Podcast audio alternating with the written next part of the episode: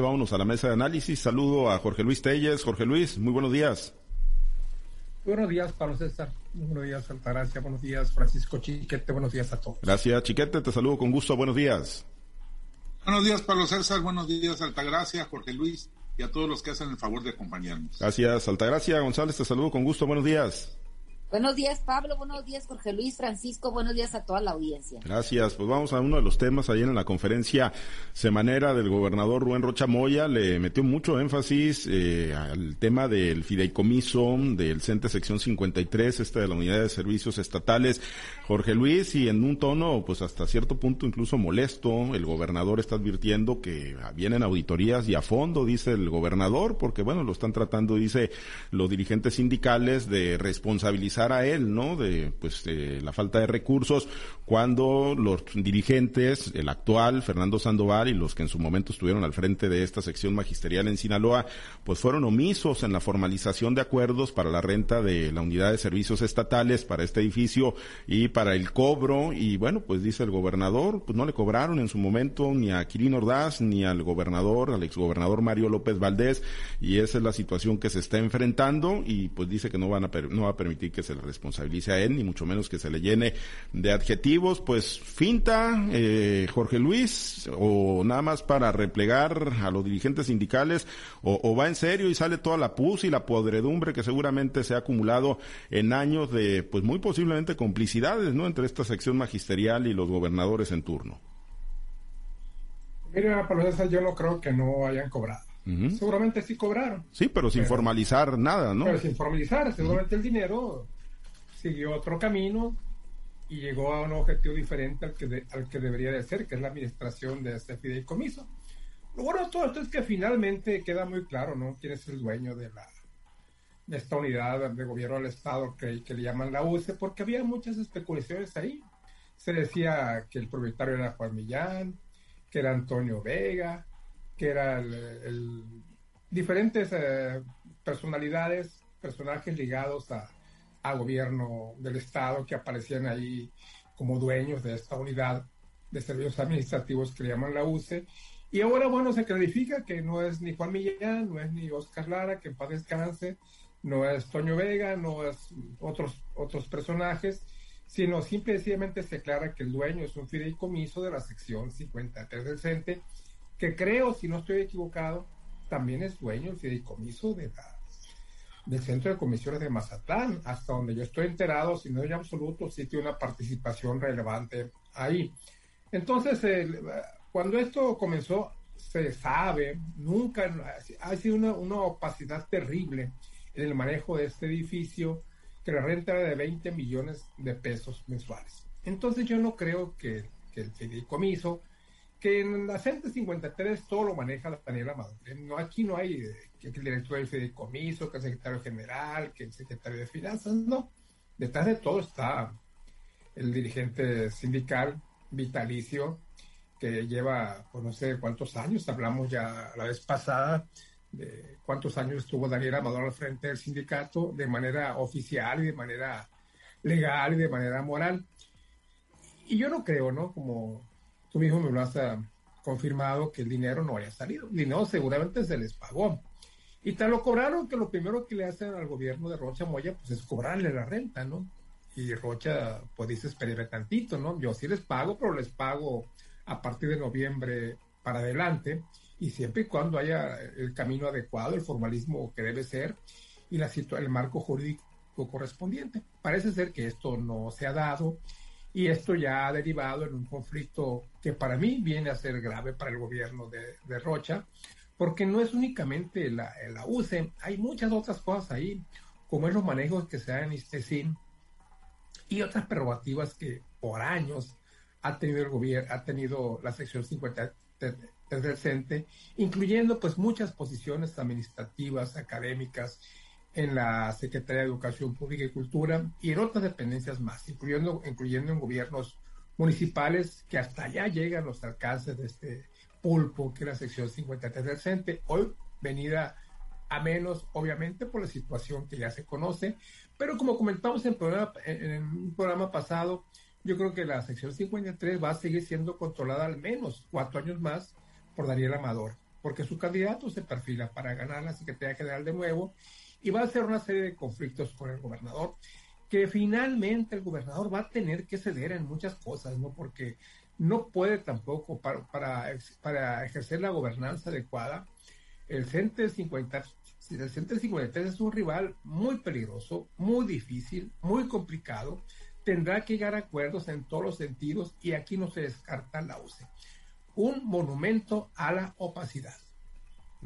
Después del tono ayer, ¿tú crees que llegue a acuerdos, eh, Chiquete, después del tono del, gobernador, la advertencia, crees que llegue a acuerdos en, el oscurito, esos donde pues el dinero, digo, igual y si formalizan, pues, pero en lo pasado y en lo que no, pues los maestros, eh, los maestros tendrán que recibir una explicación, son recursos que también a ellos obviamente les, les pertenecen, Chiquete, ¿crees que lo vayan a doblegar al gobernador y que otra vez en los mismos usos y costumbres o, van a fondo las auditorías nada más como mecanismo para pues tenerlos agarrados allá los dirigentes sindicales?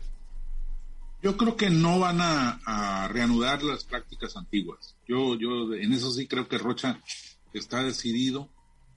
Claro que tendrá que ceder en diversas cosas. Por ejemplo, si no logra comprobarles los cobros de años anteriores, eh, no puede decir les pago a partir de que llegué. Eso no es este no, no es lógico, no es tampoco legal.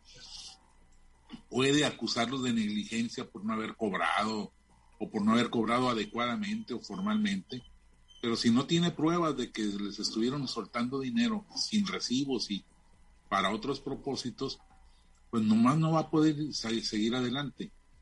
Las auditorías van a ser este, pues difíciles de, que comprueben un mecanismo de esa naturaleza porque efectivamente se trata no de, no de acuerdos con gobernadores pasados, sino de complicidades. Este, yo te doy este dinero de esta manera y tú pues me, me tranquilizas las cosas en la relación laboral. Yo creo que hay, hay mucho que investigar ahí, sería muy, muy positivo para la vida pública del Estado que, que se llegue al fondo en, en este tipo de relaciones. Pero sí me parece difícil, primero que les prueben, y luego que les, que les puedan rechazar este, los pagos anteriores si, si no hay esa probanza. Y yo creo, recuerdo cuando Mario López Valdés sí se pusieron muy tensas las cosas, muy difíciles, porque Maloba de plano no nos enteraba ni, ni, ni el ahorro, ni absolutamente nada. El señor manejó las finanzas como le dio su gana, o más bien como le dio su capacidad y su opacidad.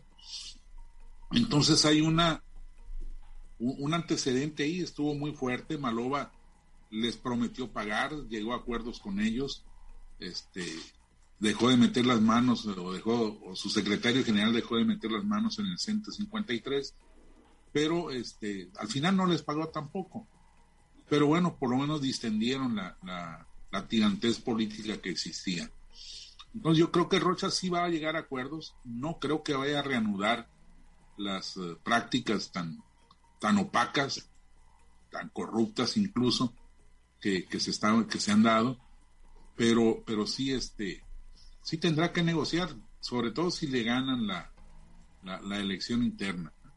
No, no sé, este, no se ve que tengan perfilado un gallo con suficientes espolones, una gallina con suficientes espolones para, para dar la batalla en serio, sobre todo porque van llegando no, no, este, no han desplegado todavía las capacidades que pueden, por ejemplo, a través del ISTESIN, pero, pero, pues tendrán que ir buscando el modo de modular otro, otro tipo de relación, por lo menos en el sentido en que Rocha se las quiera plantear, porque también en otras áreas Morena no ha sido capaz de acabar con las prácticas negativas, solamente ha sustituido a los operadores, a los ejecutores, de manera que pues habrá que ver cuál sea el camino que, tomen aquí en Sinaloa.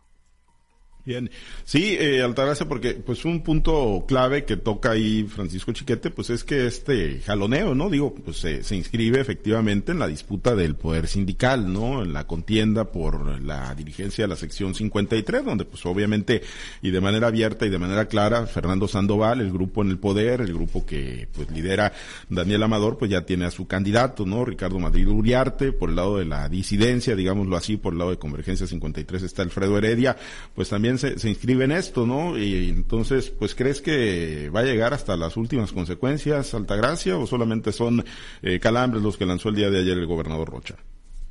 Bueno, lo que yo creo es que van a tener que hacer una, van a construir una nueva relación de gobierno, ¿no? E independientemente de lo que sea, este, que logren construir a través del gobierno del Estado y, y la dirigencia actual y la próxima dirigencia, independientemente de quién le llegue, van a tener que construir una nueva forma de hacer las cosas. Lo que es un hecho es que si no se ha pagado la renta en los cauces legales, con la, con la vía jurídica correcta, pues el, el, gobierno del Estado tiene un adeudo con el CENTE 53, aún si puede comprobar que ellos son los dueños, ¿no? Porque todavía queda en el aire bastante situaciones de ese tipo, ¿no? Entonces, en el, en el caso de que, de que no lo pueda comprobar, porque ellos mismos están reconociendo que no se ha pagado ese arrendamiento, pues no se, no se puede pagar de, decir, ah, bueno, eh, con este buen deseo que tengo, con este dinero te voy a pagar, se va a tener que instaurar pues un procedimiento legal para hacerlo, no nada más de la noche a la mañana le van a soltar el dinero correspondiente, se va a tener que hacer, como te digo, todo un procedimiento y sobre todo buscar la fuente de pago para esa cantidad tan importante. Ahora, también vienen las situaciones que puede ejercer el gobierno del Estado a través de, de, de no de la auditoría, porque ellos están diciendo que tienen una autonomía sindical, pero sí, pues pedir a través de los medios eh, de fiscalización que se haga la auditoría correspondiente a ese, a ese sindicato. ¿no? Definitivamente los grandes perdedores aquí, pues son los integrantes del sindicato, en este caso maestros y, y personal que se encuentra adherido a esa organización porque tan es así que no nomás están perdiendo los beneficios por tener esos activos que no les han llegado el pago correspondiente de, de, de los mismos, también hay otros pagos que se les han, o retenciones que se les han hecho y estas no han sido enteradas tanto al sistema de administración tributaria como también los derechos que tienen por seguros o que tienen por, incluso por retenciones que tienen algunos proveedores como son de casas o que son de carros, en donde los maestros han pasado las de Caín para poder acreditar que se les han descontado y sobre todo poder eh, salir incluso algunos de buros de créditos que han sido llevados por esta negligencia de parte de los gobiernos anteriores y que ojalá el gobierno de Rocha Moya pudiera poner orden por lo menos en el pago de las retenciones a, quien le corresponde. Ya si vayan a construir una, una, una relación eh, quizá fincada en otros, eh, en otros derroteros, pues eso va a tener que ser a la luz de la, de la ciudadanía, porque no creo, si no gana el candidato que pudiera ser el candidato a, a afín al gobierno del, del doctor Rubén Rocha Moya, pues creo que las, las rencillas y, y, los tallones y los golpeteos van a seguir. Quizá no van a llegar el agua al río como una parálisis de parte de esta sección, pero sí creo que vayan a tener, pues en, en lo sucesivo, pues muchos, muchos encontronazos y todavía van a seguir teniendo esa especie como de amago. Yo siempre veo este tipo de acciones como que están amagando al gobierno de la de, del Estado para construir sus, pues, sus nuevos acomodos, ¿no? pero finalmente dependerá mucho de la, de la mano dura que tenga el gobernador para que esto eh, circule por los canales de la legalidad, sobre todo y sobre todo de la justicia para los integrantes de la sección 53. Todavía le vamos a seguir viendo, este, vamos a seguir ese, viendo ese rito todavía con los dos eh, pugilistas ahí dándose hasta por debajo de la, de la mesa, ¿no? Sí, eh, pues pinta, ¿no? Digo, aunque lo decía Chiquete y lo decía bien, va llegando el gobernador Rocha, Jorge Luis, difícilmente pues podrá agarrar todos, todos los hilos, pero de que la disidencia va, va creciendo, digo, los eh, liderazgos o los casicazgos pues se, se desgastan, ¿no? Con el tiempo, pero ya lo, ya lo habíamos platicado en emisiones anteriores, Jorge Luis, tú sigues viendo sólido, sigues viendo pues todavía que puede sacar avante esta cariada Daniel Amador con todo y los señalamientos de ayer, con todo lo que puedan encontrar en las auditorías y todo lo que pueda poner sobre la mesa el gobierno de Rocha, Jorge Luis. Rocha lo ha admitido en, las maneras que no tiene este que no tiene control en muchas áreas que no tiene al menos control absoluto, que todavía desconoce muchas, muchas cosas, incluso el lunes eh, lo reconoció públicamente, y además se le nota, ¿no? Se le nota que no tiene el control porque hay muchas respuestas que son muy titubeantes de Rocha, que se tiene que apoyar constantemente en el secretario general de gobierno, al que en la, semana de ayer mencionó no sé en cuántas ocasiones, lo mencionó a través de casi hora y media de, de su encuentro con los medios de comunicación. Entonces, es evidente que todavía no tiene control, es evidente que le falta mucha información, pero una vez que la tenga, yo creo que Rocha va a tener que tomar la decisión correcta. Debe ser congruente, congruente Rocha con la fama pública que tiene, que es una fama de, de honorabilidad y rectitud. Entonces Rocha tendrá que tomar una, una decisión en consecuencia de esto. El poder de la sección 53 es tan grande que no únicamente acomodaba en el gobierno del Estado, acomodaba en los ayuntamientos, incluso en el gobierno federal. Hay que acordar que la delegación de Viste por mucho tiempo ha sido posición exclusiva del sindicato de la sección 53. Entonces eso da un poder político inmenso, abrumador. No tenemos idea de hasta dónde llega este poder político que representa, que llegó a representar pues senadurías, como el caso de Daniel Amador, diputaciones federales, diputaciones locales, presidencias municipales, que ahora no las tiene. Entonces, al no tener ese, ese poder político a través de representaciones en el gobierno, pues eh, la sección 53 está buscando otras alternativas y una de ellas es presionar de este modo a gobierno del Estado. Pero mm, tendrán que llegar a un acuerdo las dos partes. Yo no creo que se vaya a romper. Tampoco el gobierno del Estado puede estar em, siempre enfrentado con la sección 53 que es un sindicato, el sindicato del gobierno del Estado. Aunque en teoría los dos pertenecen al Estado, pero en la práctica no. En la práctica es únicamente la 53 la que depende directamente del gobierno del Estado. En la práctica, en la teoría, los dos dependerían del gobierno del Estado, pero pues no es así. Entonces, para llevar a cabo una buena gobernabilidad, van a tener que llegar a un acuerdo. ¿De qué tamaño, de qué magnitud? Pues no lo sé. Yo creo que va a ser muy importante saber. Eh, ya sabemos quién va a ser el secretario de la, de la sección 53, ¿no? Pero una vez que llegue, que se oficialice, yo creo que entonces va a ser buen momento para sentarse a la mesa y llegar a acuerdos satisfactorios para las dos partes, o satisfactorios entre comillas, porque jamás, jamás va a tener la sección 53 las prerrogativas que había tenido en gobiernos anteriores. Si mantiene, Chiquete, si mantiene el poder ahí Daniel Amador, su grupo, eh, ¿habrá puntos de acuerdo, puntos de conciliación o será una relación tormentosa durante todo el sexenio? Yo creo que sí va a haber puntos de acuerdo. En la sección 53, el grupo de Daniel Amador eh, están muy hechos a esas a las negociaciones. La cosa es que antes había negociaciones en, dos niveles, por arriba de la mesa y por debajo de la mesa, por arriba la política y por abajo bolas, dijera aquel. Pero yo creo que, que van a tener que llegar a esos acuerdos. No, no es, eh, nunca ha sido intransigente la 53 en ese sentido, siempre y cuando se le mantuvieran esos, esos acuerdos oscuros. Vamos a ver qué capacidad tiene para reaccionar a las nuevas circunstancias. Pero yo creo que en principio sí lo va a ver. Este, el, el trato con Malova fue muy difícil, sobre todo porque había pues una insistencia en sacar todo tipo de acuerdos por parte de la 53 y del otro lado la insistencia en vengar el maltrato dentro del proceso interno del PRI que Malova acusaba de haber recibido de, parte de la, de 53. Llegaron a acuerdos finalmente, este, le permitieron seguirse haciendo tonto con el dinero, no entregar los descuentos que se hacían a los trabajadores, toda esta situación que ya describió Altagracia y que sí generó mucho malestar y entonces llegaron a, a, tranquilizar esa relación. Yo creo que lo van a hacer ahora, este, también siempre y cuando los operadores de Rocha eh, pues tiendan hacia eso, hacia, hacia, llegar a acuerdos y no hacia estar desgastando para en esta o, en la siguiente elección llegar a hacerse de la dirigencia. Entonces, yo creo que Rocha en, lo personal tiene fama de, de, buscar las conciliaciones. Vamos a ver si, si, si se dan en, este, en esta circunstancia. Yo creo que sí hay posibilidades. Muy bien. Altagracia, Altagracia, con tu comentario nos, nos despedimos.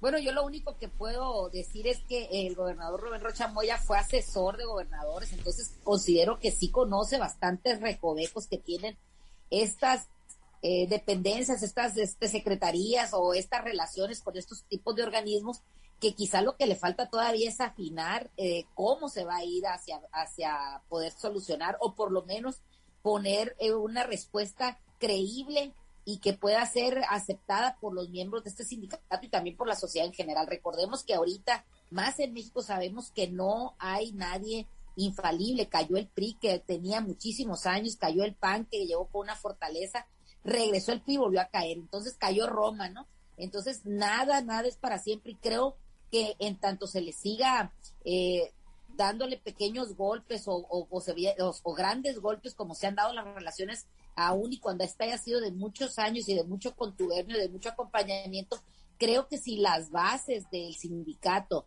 de veras este, quieren tener mejores condiciones, pues van a, van a hacer lo correcto y van a ir a votar por los que según a su juicio pudiera resolverles o pudiera este, eh, darles mejores mejores prerrogativas o mejores derechos o, una mejor vida sindical. Me parece que ahí es donde está el asunto, independientemente de lo que digan las cúpulas, cuando las bases se revelan, cuando hay de veras operadores políticos, pues ya vimos que no hay nadie que pueda considerar que este país es suyo hasta en tanto no se lleve a cabo esa relación y veamos la capacidad que pueden tener los actores de poderse sostener en los puestos que están y vamos a ver si los contrincantes tienen de veras esa fortaleza para llegar, como llegaron muchos otros, a ocupar los puestos que tienen. Muy bien, pues ya, ya veremos en qué para todo este asunto.